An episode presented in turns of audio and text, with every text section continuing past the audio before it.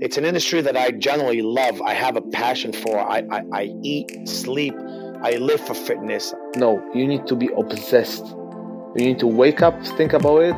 You need to go to bed, think about your clients, think about your progress, think about what you can do better. Genuinely, like, just be like patient and take your time. Like that, that is like, you've got to take it all in, in the right steps. You've got to nail what you do in person before you go online? I don't like to talk about fear. The fears is usually something that makes your worries real. Welcome to the Coaching Ignited podcast. My name is Alex Povey. If you're a new listener, the show is released every Sunday on all the major platforms, including Spotify and iTunes. So be sure to hit that subscribe button so you don't miss a show. Every week, we invite a new guest from the fitness industry or coaching space to share their personal journey in business. We will deep dive into actionable ideas, strategies, and systems that you can apply in your life and business too. You can also access free weekly content in our private Facebook group by searching Coaching Ignited. And if you're a face to face personal trainer with room to take on additional clients, head over to coachingignited.com where you can apply for our 30 day Client Accelerator program and find out more about our business, sales, and marketing training platform. Now, let's get into this week's episode. Enjoy the show.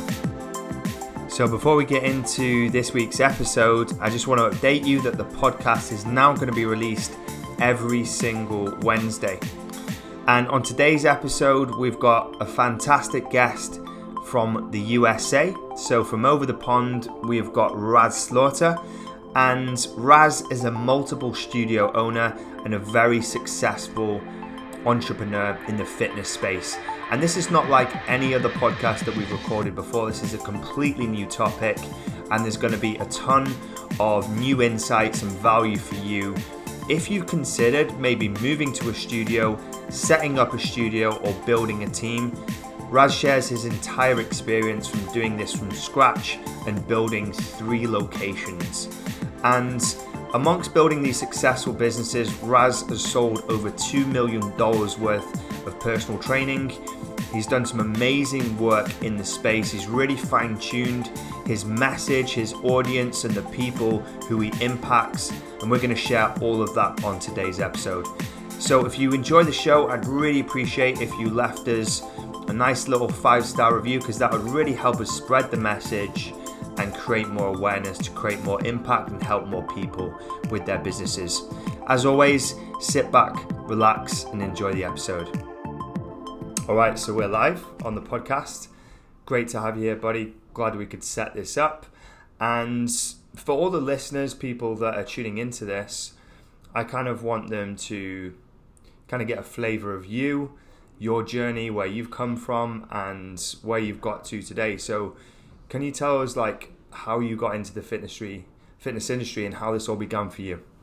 Sure, man. Well, first of all, thanks, Alex. I really appreciate being here, having an opportunity to uh, connect with your listeners and share a little bit of my story of uh, just kind of because I think it's a little unique for a lot of personal trainers, studio owners. Um, I got into the industry because I was an athlete. Um, I was a wrestler in high school, and and then I got into college, and I just really didn't know what the hell I was going to do. A good buddy of mine from Ireland started training, and I thought pretty much. I mean, we all have friends like this, but he wasn't the smartest apple in the bunch. And uh, I'm like, if he can do it, I can do it. And right away, um, I, uh, I joined the gym and I, I tried to get the job. And the first thing they said to me was, Rahz, um, you know what? We have a front desk job available, but we don't have any personal training jobs available.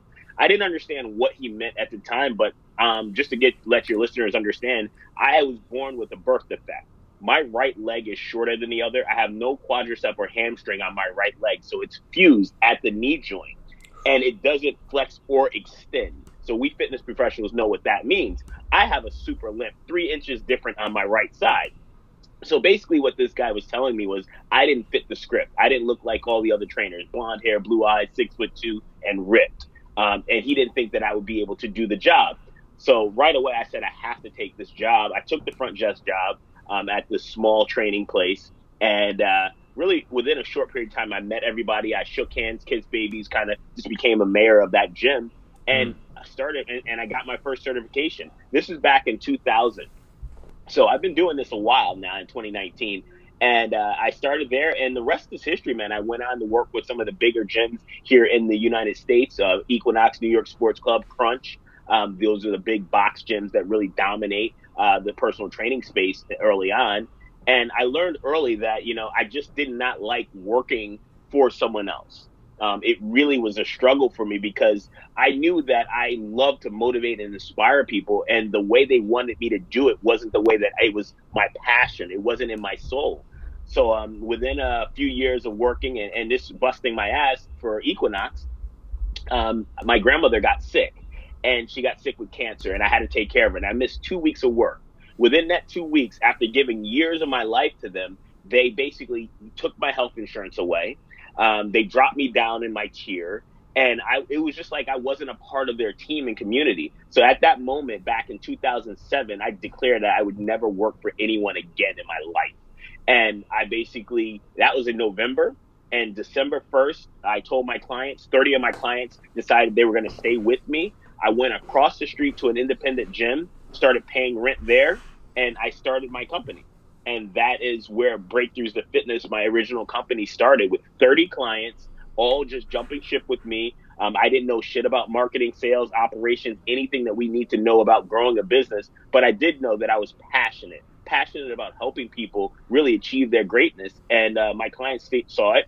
I brought on a business partner shortly, and uh, the rest is history. Now I got five personal training studios underneath my belt that I've been able to start and I also help studio owners now understand the simplicity of building their own profitable business that they love. Mm. Amazing story, man. Great to see the journey that you've been through and uh, how this all began for you. What I'm kind of interested in getting into before we jump onto how you help fit pros or how you help people with their studios, like you must have been through maybe some pains and frustrations when you started yours some challenges because like business is not easy. Business is fucking hard right? It's going to chew you up and it's going to spit you out. Maybe you had an easy ride but i can imagine there's going to be some challenges that you came into some roadblocks. I want to dive into those. I want to dive into the challenges before we look at the triumphs and some of the successes that happened afterwards. So what challenged you in those early days of setting up the first the first studio? Man, oh, so uh, it was definitely not a ride to success easy for, for no. Um, I grew up. I didn't. I, I didn't come from a lot of money, so I didn't have a you know a silver spoon in my mouth or anything like that. Um, the, the, one of the toughest triumphs is actually when I, I was working inside a studio um, and just finding my own brand and being able to be unique without just being like everybody else. Um, that was the first thing. And then when we when I went on to open my first studio, I had no equipment. I had no money. I had like probably I think we had like eight thousand dollars, and we were able to we had to do reconstruction, paint. We had to bring in equipment and everything, and we didn't have no way to market. So the only way I could market was belly to belly. I went out and I talked to people. I share. I, I handed out business cards. Um, I did lead boxes. I did whatever I could I did lunch and learns. I would drive 45 minutes to a location and do a lunch and learn, knowing that most likely none of those clients would ever come to my studio. But I was just trying to get out there and do whatever I could. What are those lunch and learns? Like, talk to me about yeah. those lunch and learns. That is true grafting. Getting out there and pitching and getting people interested. What is that lunch and learn, and what was going down in the lunch and learns? Sure. So I, I, I crafted a 45 minute presentation where 30 minutes of it was content. I did about five minutes of Q and A and 10 minute pitch, and I had to do it in less than an hour because people didn't have very much time. And I had to make sure that I nailed the, the landing. and the landing was setting up a consultation. And I brought my business partner Greg with me, and he knew exactly when to start handing out the uh, the uh, uh, the appointment sheets. And what we would do is we would try to actually book the appointment sheets right then. And if someone had extra time and they wanted to walk outside in their office or in a little uh, adjacent conference room, we'd rip mm. right there.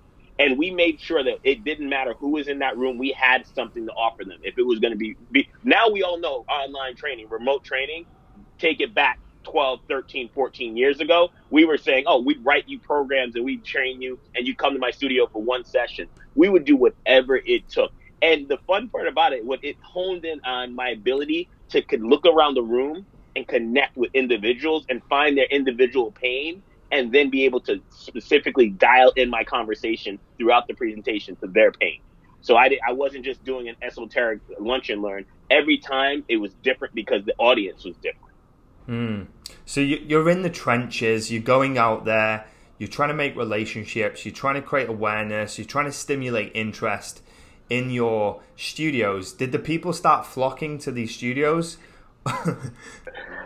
Dude, I, I would love to say that was the case, but we did. You know what it was? It was like we were early. We did get some. We had some early success, but with any success, when you start climbing, you get a little bit of an ego. You start mm. to feel mm. like, oh, my chest started to puff out a little bit. I started to feel real good, and we didn't realize is that retention was the key, and getting and setting up some systems early on. That so we ran into, we got a bunch of clients in, and then two months later, we were back to zero again. We're like, oh shit, how do we get them again? These people had already gone through. But one of the key things, Alex, that I'll tell you is that we weren't focusing on our ideal client. We weren't niching down. We weren't doing some of the things I learned later. It was basically I would put a mirror underneath your nose, and if it fogged up, you were good to go. I would train you. And what happens with that is that it's a circuit. It's a, it's basically a cycle, and you just keep going and going. And I was pulling in people because of my passion and because of the aggression that we were putting out in the marketplace, but it wasn't my ideal client and they were coming in and we had a fast churn rate. So, in terms of the turnover, you talk about people coming in, which is awesome, and maybe they'd stay for 30 days, two months. And you talk about the ideal client. So, why were they turning over? I think this will be interesting for people to understand because the client retention is probably one of the most important things. Because once you get customers, you want to keep them because it's easier to keep or maintain versus going out pitching and trying to get new because there's obviously costs of time, resources, and, and marketing, right?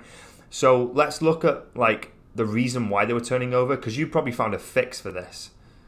Absolutely. So one of the reason they were turning over is that um, we were bring, like I said, we were bringing. It didn't matter if you were 18, you were 40, you were 80. We were bringing you in, and at the time, like I said, we didn't have a lot of equipment.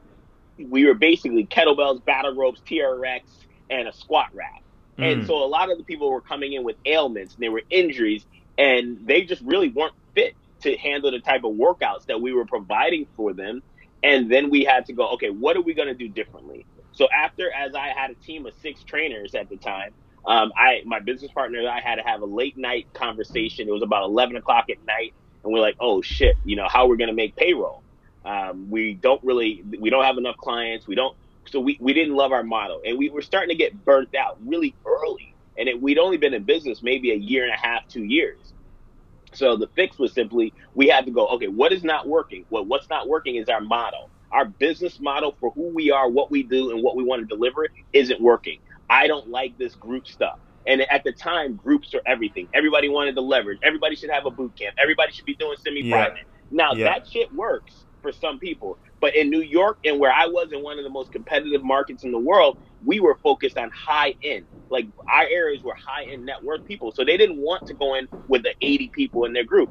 So I decided that we are going to change our model and go to one on one personal training, high end with nutrition coaching in addition to that. So what did I do? I got certified in precision nutrition. I got certified as an FDN, which is a functional diagnostic nutrition. I wanted to specialize. And it's what I teach a lot of my coaching clients now. Don't generalize, specialize. If you do that, you're going to be able to stand out in any market and dominate because you're talking specifically to one type of client with one type of problem. Now, when we did this, Alex, it was crazy. Overnight, Greg and I started to get book solid. Why? Because we started to market differently. We only, we, I joined a high end networking group, which mm. all the people were in a country club. Now, I didn't have the thousand dollars at the time to do it, but here's what I did. I found it. I put it on a card, plastic as hell and luckily that card went through. Got gotten part of that, became a major member of this country club, right? Like this group started to shaking hands. I was meeting with the guys who were doctors, lawyers, they were accountants, right? They all had what wives. I would tell them what we did. Their wives started coming in. Then I got invited to the North Shore Country Club. Before you knew it, we were booked solid. I had three more coaching, uh, more trainers with us, all doing one-on-one high-end personal training. Now, a lot of people talk about high ticket but I was selling three thousand dollar packages back in 2011, all day, every day. Insane. So you've gone from doing groups, generalist, trying to serve everyone, taking everything, basically like a trawler, just chucking out a net, dragging it all in, getting all kinds of different things caught up in the net. And then it's kind of hard to service everyone because everyone's got different needs, everyone's got different problems, different goals. And so you're building multiple kind of production lines to handle these different types of people. And what you're saying you did was you just went simplification and just narrowed it down, niched into one particular audience, got extremely good at fixing those particular problems, but then focused on a personalized service and targeted a market that had money. Absolutely, brother. That's the that's the that's the secret sauce. Don't tell everybody. but the, do you know what the the interesting thing is here is that you were charging so much, and I think a lot of people struggle to, to wrap their heads around this because a lot of people in the industry, um, and I've been subject to this as well, is exchanging time for money, right? Let's exchange an hour. Let's sell an hour of personal training, an hour of group training. When you're moving into this higher ticket type style of selling, explain what you're selling at that level because you're not selling time anymore. Not not at those prices. No, for sure. And so when you when you when I'm sitting down with Mr. or Mrs. Jones and I'm having a conversation about what it is that they want to accomplish, I don't have a normal sales conversation. Hey, Mrs. Jones, we have 10, we have 20, we have 30. No, Mrs. Jones, in the next 90 to 180 days, what's the outcome that you want to accomplish? See, it's outcomes, it's not dollars and cents and sessions. When you transfer and you go from that mindset, it's going to be a lot easier. Like when you walk into a Mercedes dealership, you're looking at a high end car. You're not walking in there saying, "Are they going to discount?" And when they walked into my my studio, we changed everything. They had towels, they had water bottles, they had a. We were investing about probably somewhere around forty dollars, fifty dollars a box that we took, and we still have it right above me here. Every time my clients walk in, they were getting something when they left so that they were like, wow, this is where I'm walking into Chanel. I'm walking into Louis Vuitton. I'm not walking into Joey Thuthita's gym. And that's what really sold it. And then, and when you add in a great sales conversation, I mastered the art of selling. Two things niche, you want to specialize, you want to niche, and you want to master selling. The art of having a conversation with someone and being able to find out specifically what's their pain, where they want to go, and then how you can wrap your unique solution around that problem with and, and give it to them in a bow. That is really the art of selling. Too many people want to say it's NLP, it's all it is. It's simple. Listen, prescribe, sell. Makes perfect sense. So, like the the business that you've got at this point, um, not now, but I'm talking back then, is you had a studio, right? And you had these trainers working for you. You had six trainers. Mm-hmm. Did you just start off by hiring six trainers, or did you start off with just you?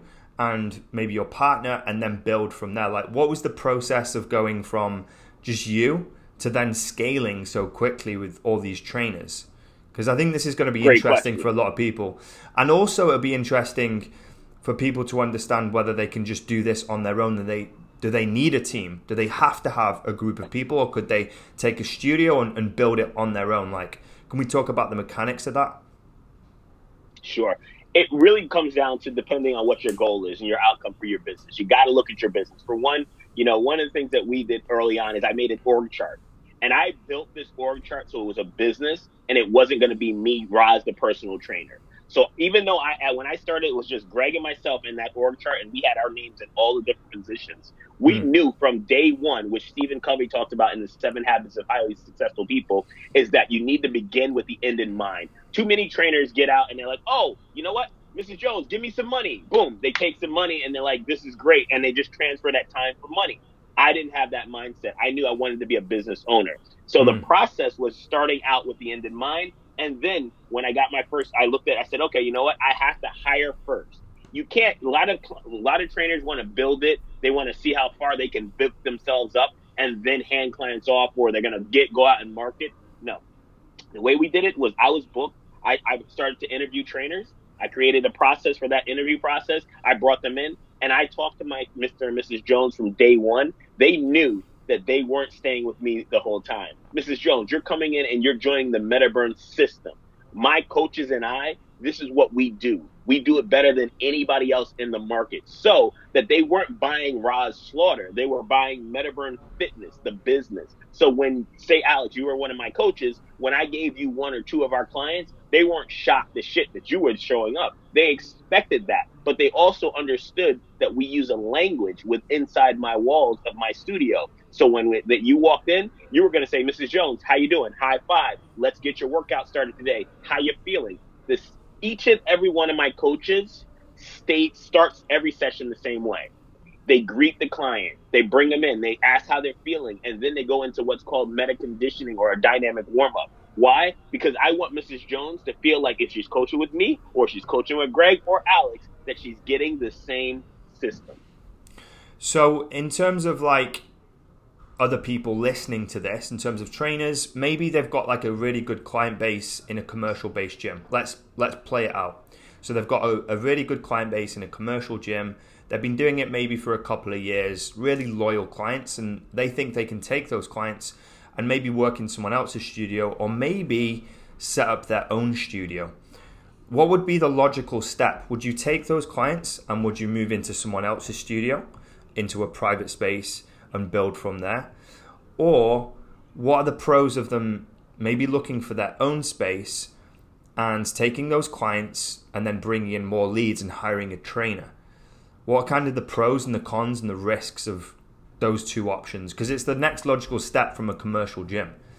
Absolutely. So here's the thing: if you're working right now in a commercial gym and you have a good following, a good client base, and you're like, okay, I want to take that next step for me, um, I would look to first take them to a, and it depends on how long you've been doing it and what your ambitions are. But first step, go to another gym where you can actually rent space and or and make sure that you're not scaling up. So the more clients you get, the more you have to pay that gym owner. You want something that's fixed. A lot of trainers are afraid of that fixed cost because they go, "What if I don't have a client? I'd rather just pay as I go." But what happens is the more sessions you do, the more you have to pay before mm. you know it. It's like it's a direct reflection of your income and lessening it. So I would really look into that model because that's what I did, and that allows you to start to build outside. And you're now you you have all control, right? then when if you have you got if you're going to build a business you're going to need some additional help. No business is going to be built. So look for someone who has your skill sets who has the kind of communication skills that you like who are willing to actually fit into your system. But if you don't have a system yet don't bring anyone on. You don't want to bring a trainer on and he's going to be like oh well i do it this way i do it that way because what that does is that taints your audience and your tribe early on and they start to split and when they start to split, that's where you're going to have a challenge with building and growing. Now, if you're ready to go in and open up your own studio, I highly recommend that. But here's the thing there's a caveat. You have to think, am I really cut out for being a business owner? Because there are a lot of other things that are going to come about that you may not be ready for. It is not as easy as it seems. It's not four walls and some equipment. You got to understand that you're going to need a team. You're going to need a light. Uh, uh you're going to need an attorney to read your lease. You're going to have to look at the far down the road, and you're really going to have to master sales, operations, customer service. You're going to have to master finance, knowing your numbers, and more importantly, how you're going. What's your growth scale? How are you going to put this on on and throw some gasoline on over the next two to five years? That's really what you have to have the long term mindset. It can't be day to day because that's what really hurts a lot of uh, new studio owners. They're thinking, okay, uh, 12 months. No, you got to be thinking three to five years. Where do I want to go, and how do I need to go there? What are the logical steps I need to take to do that? And I highly recommend that if you're inside of a major big box gym right now, get, cut your chops. Don't run too early. Make sure that you listen to a guy like Alex. Learn how to really get your diary filled up so that then you, when you go outside that studio or that gym where they're not feeding you leads, you've already acquired the skill sets you need in order to actually have a conversation with anybody. You could be standing on a Starbucks line and have a conversation. You could be inside mm. of a store and have a conversation, hand a business card and know what to do, how to collect that information, their phone number or email, so you can follow up with them. Great advice, by the way. And then, um, in terms of like the logical time to do it, because people need to have potentially an abundance of leads or demand to justify going, okay, I'm in this space right now. Maybe it's the commercial gym, maybe it's in a more private studio space, but they can't maybe service everyone. Is that when you make the decision that you're going to open a studio? Or can you make the decision to open a studio and then double down on the marketing and get a ton of leads and then hire someone to help you service the leads? Great question. So I think that when you're when you're booked solid, you're gonna want to take a little bit. You don't want to overbook yourself because then you're not gonna have time to work on your business. Before you make that step, you got to sit down and spend some time. That might be a month, that might be two months, really drawing out what the plan looks like. You want to have a blueprint. Okay, here's what I want to do. Here's what's to happen. You can oh, marketing is simple.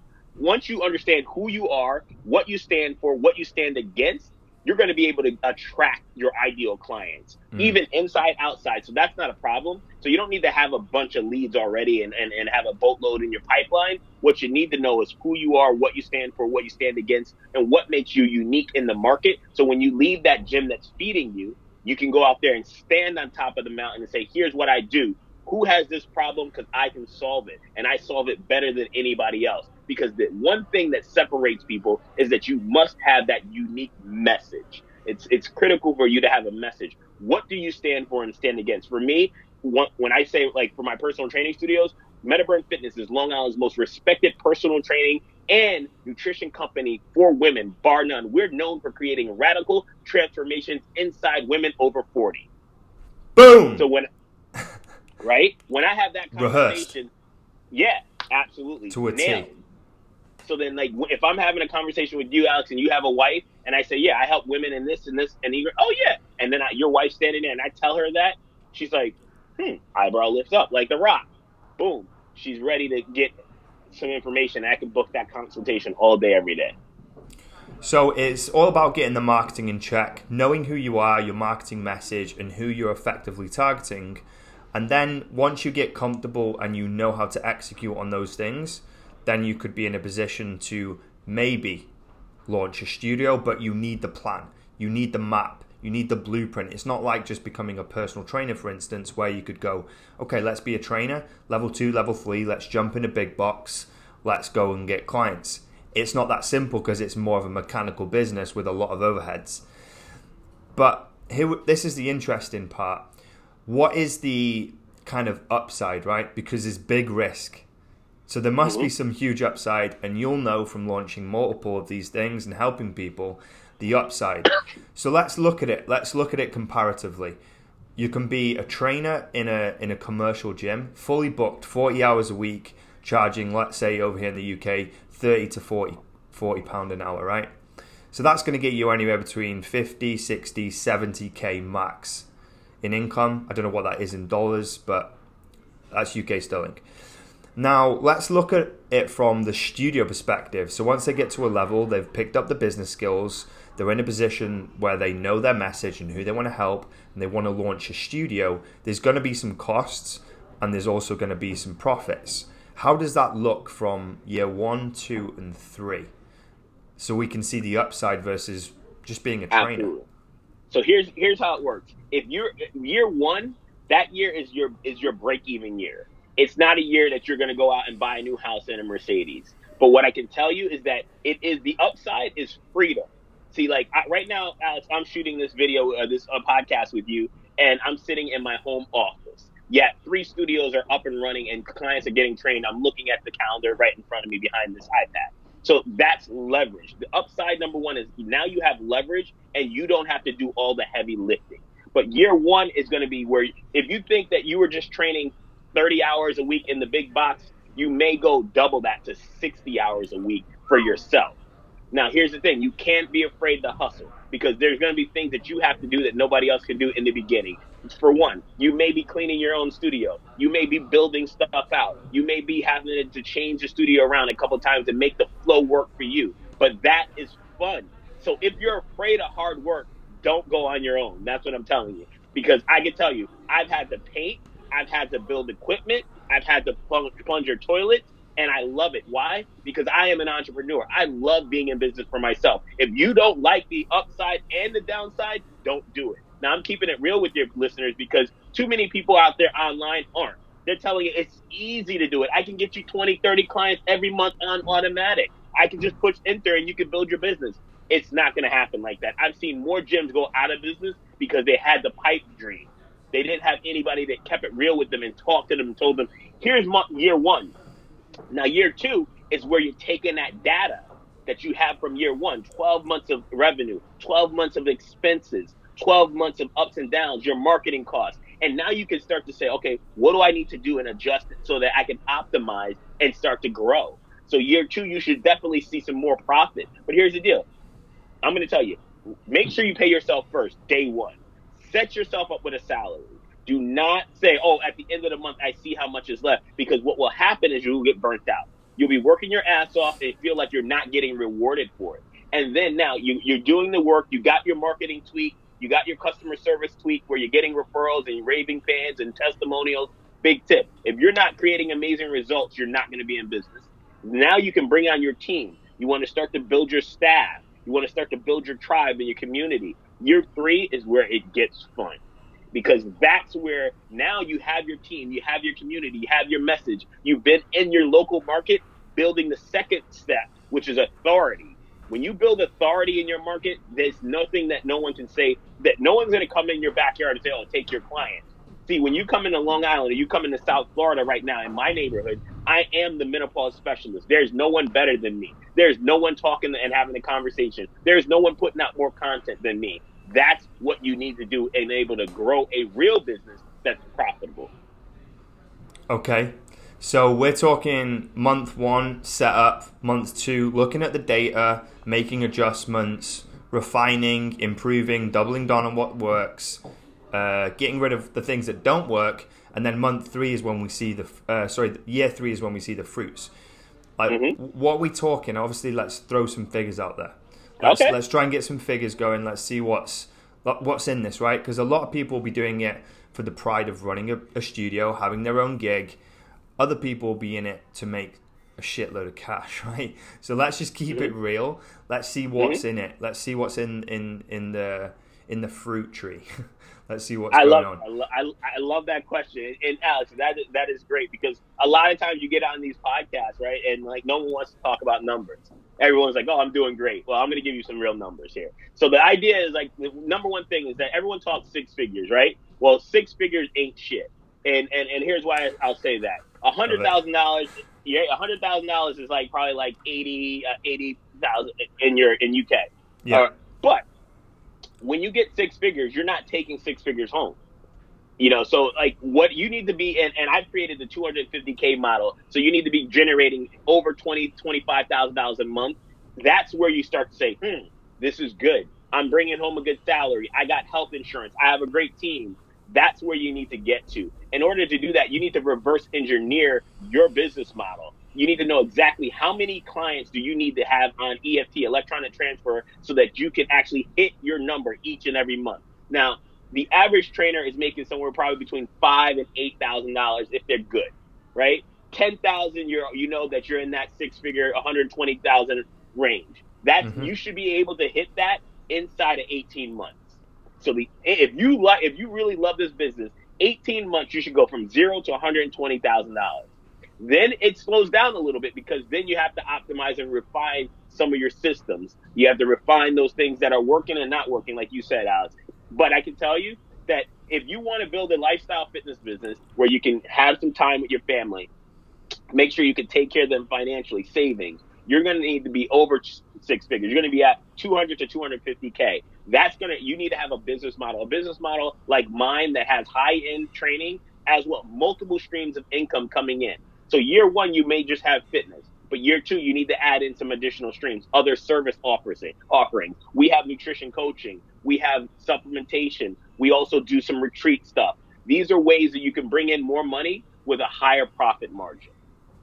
Got you. So we're looking at like um, year three. Realistically, you if you build it correctly with the right level of team, you could be doing north of 200k. Absolutely. In, and that's gross profit before you do salaries, overheads, and costs, and mm-hmm. then the owner would be taking what? So, owner should be taking home seventy to a hundred thousand dollars. Okay, that's net profit to the to the owner, yep. right? And then you've got hundred k worth of costs on trainers, overheads, services, and keeping whatever, some right? money inside your business as well. I never, I never take it all out. See, I can take 130 and then at the end of the year, there's no money left in the business. I always wanted to leave some money in the business. This allows me to have a healthy business for those lean months that where things don't work so well. Your your campaign flops. Yeah. You didn't bring in enough clients. Yeah, like a sinking fund, just to absorb, like a buffer, right? Which is always safe yep. to have. Um, so w- with this north of 200k, is this when you're layering it in the other income streams, or do they come next? Do they come on top? So, or to get to that two, north of 200k, do you need the extra levels of income, like you said, the subs, the retreats, the extras?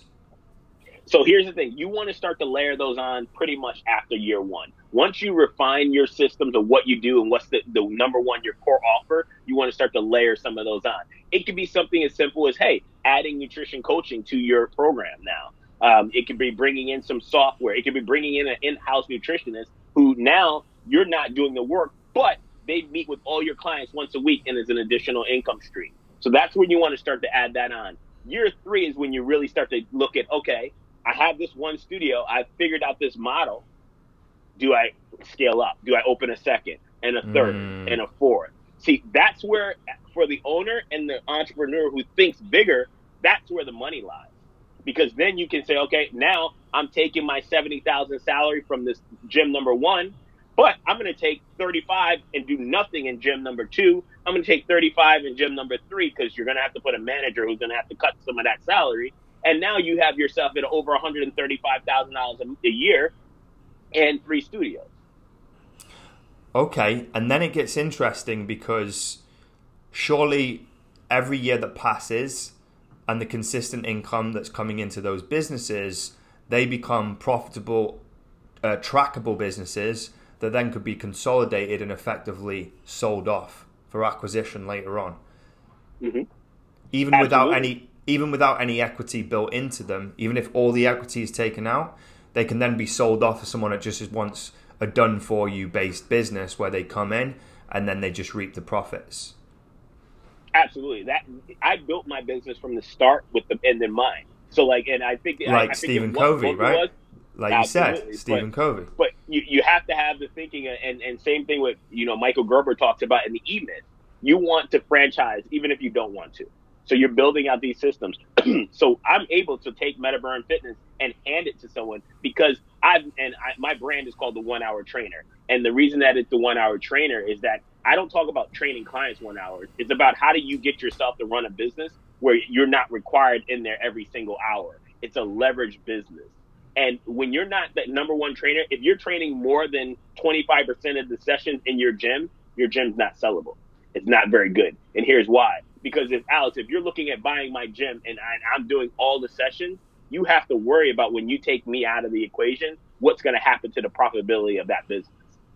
So it, as an owner, you want to reduce the amount of time you're personally putting into training and fulfilling because that allows someone to look at your business and say, "Oh, you got four trainers doing that; they'll stay on. I'll keep paying them well. This is an investment. How much are how much profit is at the end of the year? Oh, wow, this is a good idea for me." Makes perfect sense. So, do you just keep duplicating and duplicating and duplicating these studios? And does it become faster over time? Or does it always still take the same amount of time to launch a new one, even though you have the blueprint from the last one? As you can see, my smile. Um, this is uh, this becomes easy, dude. Um, I just moved. I, I I'm, I'm shooting this video with you from South Florida right now. Um, back July, I left New York both studios there and basically just flew to Florida. Had no friends, no contact, no clients, no studio. I didn't have shit. And within 14 days, I was up and running and I had a business that was on pace to do six figures in the first 12 months. How did I do that? It's called having a blueprint. So I knew how to, I knew my ideal client. I knew how to build authority fast in the market. I also, and I did it with $2,000 and we called it the Florida Project. I documented the entire process of that uh, journey because I wanted to share with other fit pros that a lot of people said, "Oh, Rahz, anybody could be a one-hit wonder. Anybody could do it in their own backyard where they know all their friends and family, where they went to high school or whatever." But could you? I said no. I once you understand the mastery of a couple things and you understand this, it's business. Business mm. principles work universally anywhere. If I flew to the UK and I knew how to talk to people and have a conversation, I'm going to close them on sales. If I if I'm in Australia, same thing. So we were able to do that. You're going to be able to open up faster, but the question is, do you want to? See, I think sometimes people, and when I'm advising trainers, don't just scale for the hell of it because it's a sexy word. And Cardone said we need to 10x everything. No, you want to say, what's your lifestyle look like? What do you want to do with your family? Because I can tell you that as you grow, you will start to incur new problems. And I've incurred some new problems, and you have to make sure that you're ready to step up as a leader and actually be able to handle that shit. Mm. See, like oh, I, I can tell you that if we, we I closed a six figure studio simply on the fact that I couldn't stand the landlord, and I don't like stress in my life. See, one of the core beliefs is I should live a, lo- a low stress life, and this man was putting a lot of stress on me. So I was like, the hell with the building, the hell with the profitability. It was a four, not even a 250 square foot apartment, dude. We were killing it right near the train station, making with. I mean, it was just ridiculous. Like I think we we're doing at one time like 15k a month with one trainer there all day. And and I never had to step foot in and train a single session. We closed it down because it was too much stress. So you got to ask yourself, why am I doing the business and am I still passionate and excited about it every day? I'm smiling over here for anyone watching this back because you said something there that um, that's quite profound, and I have this same conversation with my clients when they get to a certain level because it's like, well, what's next? And they're thinking, well, what is next? Or where do I go from here? Or where do I take this? And I come back to what you just said a minute ago is what life do you want to live? How do you want your life to look? What lifestyle do you want? Because the business facilitates the lifestyle, but if you build a business that doesn't give you the flexibility to live the lifestyle you want, don't build a business that way particularly if you're a business owner yet and you have the options to make decisions whether to take your business 50% online so that when your kids are growing up you can actually be at home and spend some time with them or because you want to spend time traveling or if you actually like face to face training people then don't give up that side of the business if that's important to you and it's not so much about the business that I tell people to start with it's more that how do you want your life to look? How what life do you want to live? How does that look? And create the business that facilitates that. So you're right, you could keep scaling and scaling and scaling, but would that compromise the things that are more important to you? And I suppose that will dictate the speed. The speed will be can you invest the time and do you want to invest the time in growing at that pace? For sure, man. You nailed it there. It's it's so it's we get caught up and and, and this is something that I, I'm on my soapbox is like everybody's talking money, but nobody's talking impact and no one's talking about lifestyle.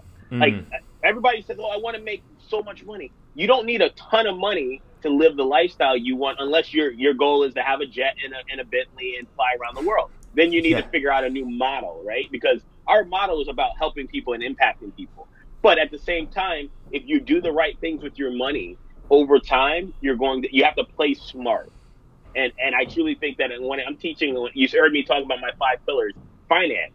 I tell trainers all the time, okay, if you make a hundred thousand your first year, second year, how much of that are you going to put away for long term? Because here's the thing: you don't want to be counting reps when you're 60. You don't want to be lifting someone else's weight when you're 60, and you don't want to be waking up at 5:30 in the morning to go train someone at 60.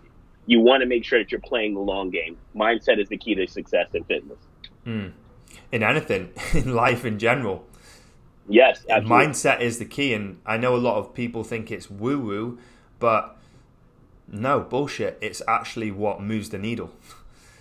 If you look at sure. any high level performer, um, or any of these kind of like big mastermind groups, they're not talking about systems and strategies. A lot of them are talking about your mindset. When do you wake up? How do you eat? How do you train? How do you allocate your time? Because those little increments to the, the way that you live have a big impact on the quality and success of a business when, when you're such sure. a, when you're such high up. But at every level, the mindset's really important. Um, what was I going to ask you then? Um, I had a bit of a mind kind of moment when you mentioned something. Oh yeah, you said about the um, you said about one of the five pillars, right? Which is which is finance, the final financial aspect. Let's dive into the other four. let's what are the other four, and then let's dive into some of those because I'm sure these things are going to be extremely valuable for for people. Absolutely. So the first one is sales. We've talked a little bit about right sales, marketing, customer service, operations, finance. Those are all five. Um, so which one would you like to start with? Sales, my favorite. Beautiful. Um, sales, really simple. Master selling. Get some books on it. I mean, you can't see behind me, but my books are everything to me. Learn from um, Chet Holmes, the automatic sales machine. I can see dog training for dummies. Is that what I can Yeah, see? Yeah, you know what's funny? There's a that's secret a- source, guys. I've seen it. That, my son got me that book because we got a puppy. That's great. Love But, it, uh, guys. If but you yeah. if you want to crush it, go get that book, Dog Training for Dummies. Exactly, man. If you got a puppy, it's going crazy. But selling, Chet Yeah. Holmes, the Auto- automatic sales machine, great book. Anything that you're um, by Brian K. Tracy on selling, um, Grant Cardone, great on selling. Yeah. That's the number one thing. And and here's the thing: when it comes to selling personal training, don't try to be like everybody else. Find your voice. Find your voice. How do you speak? And how does your audience accept that energy? See, I'm a higher energy. I know you got, we both have, we vibe like that.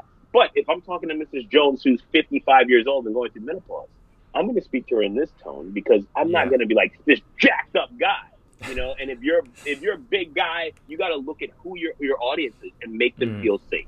That's number one. So marketing, um, marketing is everything. Here's what you got to know about marketing. You got to match your market with your message. So if you got to find out who do you serve and what do you do different than everybody else. You can't be like the big box gyms. You can't. You're not going to be able to compete with them on a marketing dollar for dollar. So you got to find out what's the unique proposition, if we want to use that term, or your unique message that allows you to speak to them. For me, it's menopause, right? I, I speak to Mrs. and Mr. Jo- Mrs. Jones, but when I talk to my males, I have a program called Warrior 56. Why? Because I want to talk to that alpha male who's he's trying to stand up and remember how it felt to be strong and flexible and mobile. I utilize language that they're going to resonate with.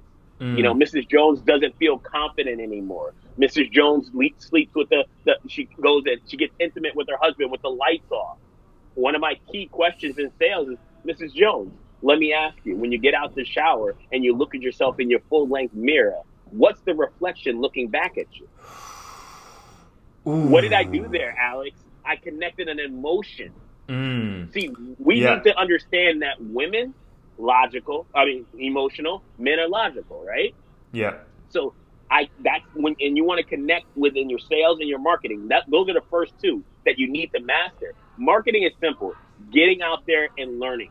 You got to go out there and do it. And, and here's what I tell people: Don't fucking be a copycat marketer.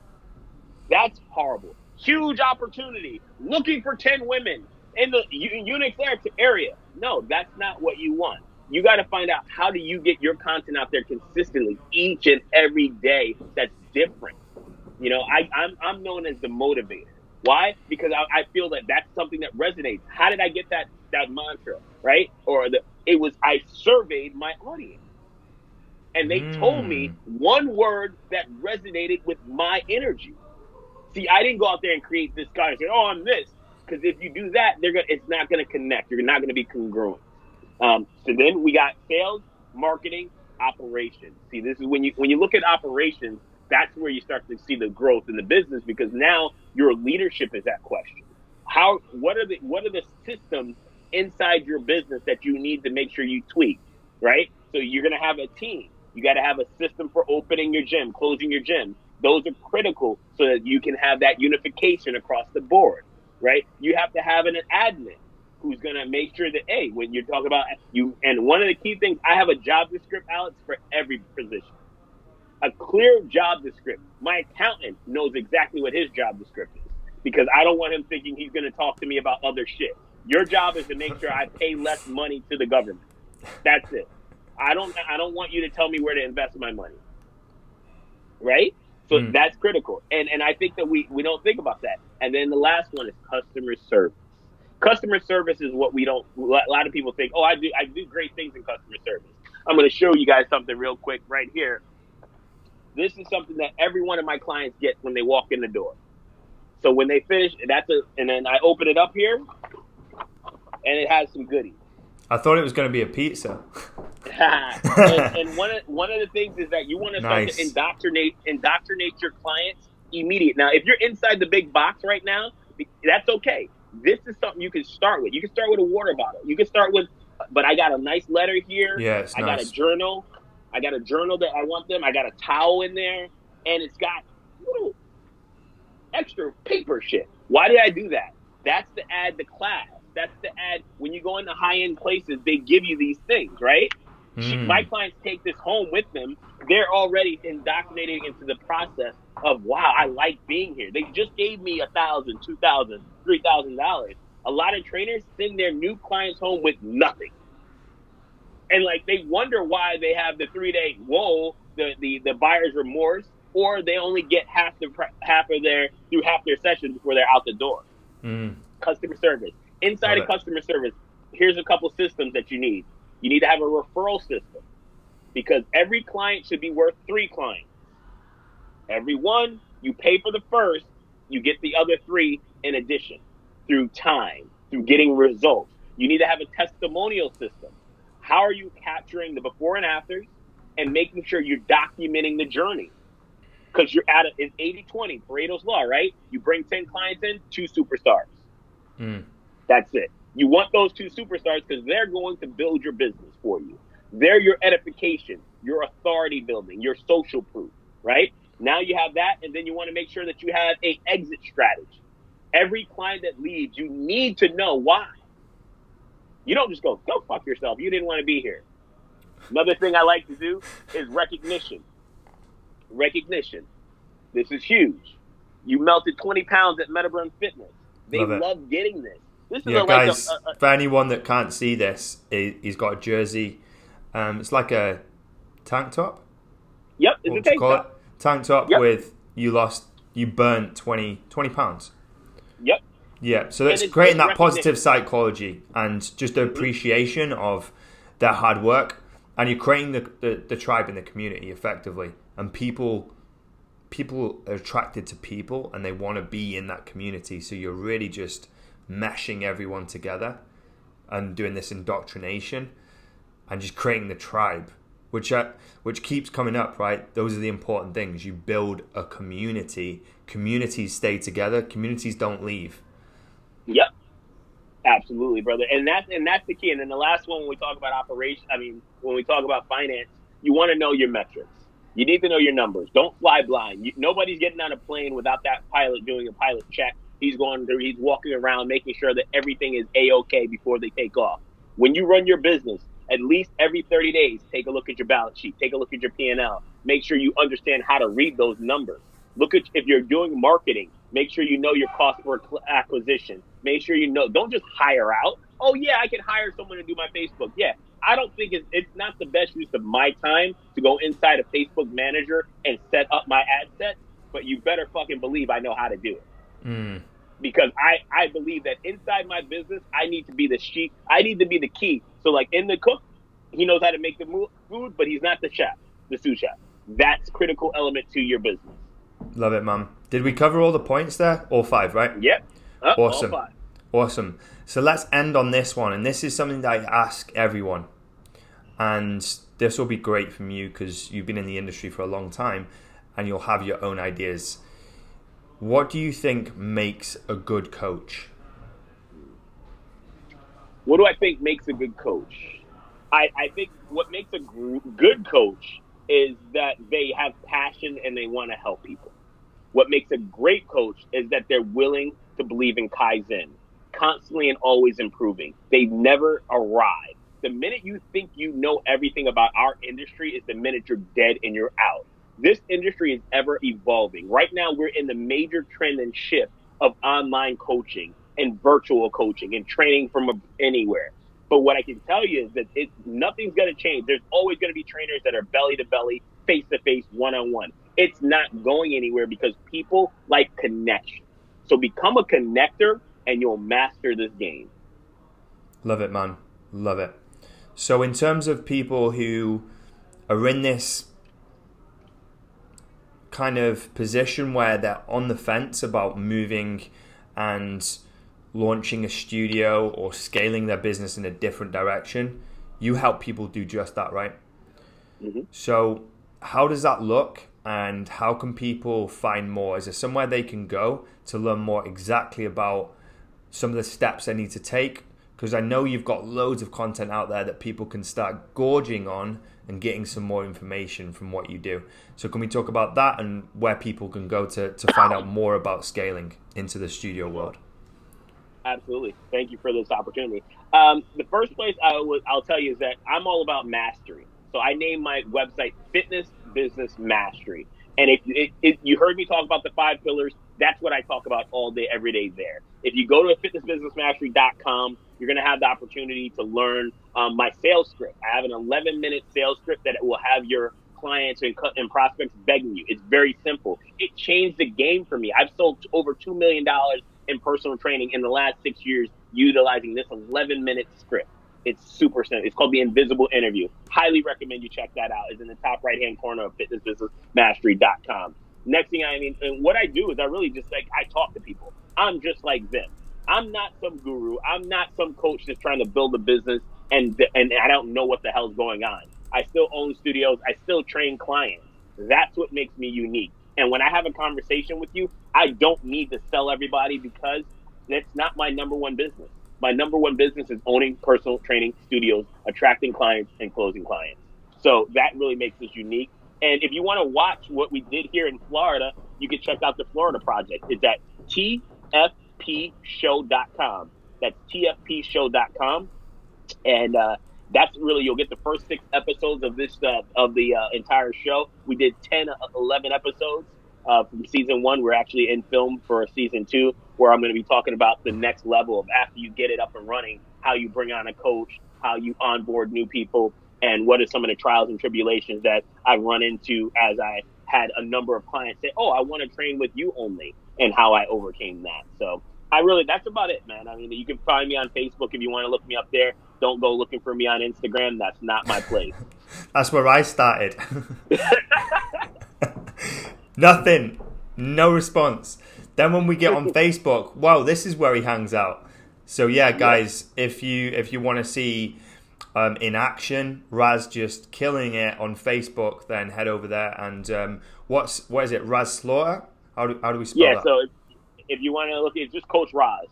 Coach, Coach Rahz. Rahz. You'll you'll see. Yep, you type that in and you'll see a whole bunch of shit pop up, and we'll have some fun, jam out. Awesome, man. Um, this has been great. Really love jamming with you. Um, any final words before we wrap this thing up? Final words is Alex. Thank you so much for allowing me to get on here. I'm passionate about this industry. I love helping fit pros. I love this industry. It's done everything for me, changed my life. And I think that if you're a passion driven personal trainer, coach, um, just look to make leave an impact. And if there's anything I can do to help you, and I'm sure Alex is doing a great job as well, look us up, man. Because the number one thing is you can't do it alone. I started hiring coaches very very early on in my career because I knew that I wanted to buy speed and I didn't want to make a bunch of fucking mistakes, and I could avoid mistakes by look, going and following someone who knows what I'm doing. Awesome, man. Thank you so much, brother. I really appreciate you taking your time to um, share some amazing things with people. Hope everyone got a load of value from that. Um, if you enjoyed it, feel free to share it on your stories and just help us spread the message. So we'll leave it there. Thank you so much. Thanks, guys. Talk to you soon. Be well. Thanks for tuning in to this week's episode. I hope you enjoyed the show. If you did enjoy the show, I would be really grateful if you could leave a short review or post a comment on what you'd like to hear in future episodes. And if you're a face to face personal trainer with room to take on additional clients, head over to coachingignited.com where you can apply for our 30 day Client Accelerator program and find out more about our business, sales, and marketing training platform. See you on the next episode.